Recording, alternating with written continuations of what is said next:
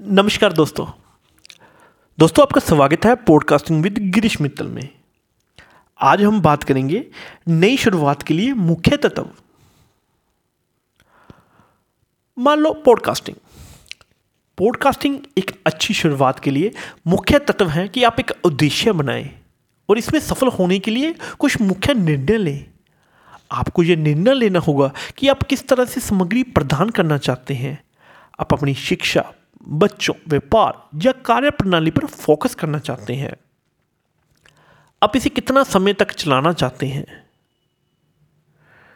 Podcasting के कुछ मुख्य तत्व हैं जो अत्यंत आवश्यक हैं। पॉइंट नंबर वन उद्देश्य। प्रसारण का उद्देश्य क्या है? अपने उद्देश्य और लक्ष्य को सही तरीके से संगठित करें। पॉइंट नंबर टू क्षेत्र। आप इसका उपयोग कर कौन से क्षेत्र करना चाहते हैं? आप शैक्षणिक, व्यापारिक, मनोरंजन के लिए प्रसारण करना चाहते हैं? पॉइंट नंबर थ्री अनुवाद और संचार क्षमता। आपके पास अच्छी अनुवाद और संचार क्षमता होनी चाहिए। आपके पॉडकास्ट के संचार को को लौटने के लिए आपको यह सुनिश्चित करना होगा कि आप अपने संदेश को अपने दर्शकों तक सही तरीके से पहुँचा रहे हैं। Point number four bottom line अंत में अपनी योजनाकारों के पास एक बॉटम लाइन होनी चाहिए।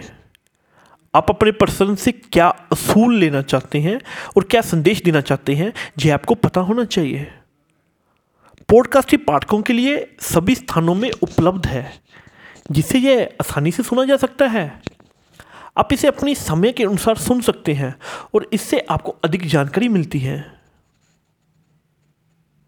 इसलिए यदि आप उपयोगकर्ताओं को रुचि देने के लिए अपनी संचार क्षमताओं को उपयोग करना चाहते हैं,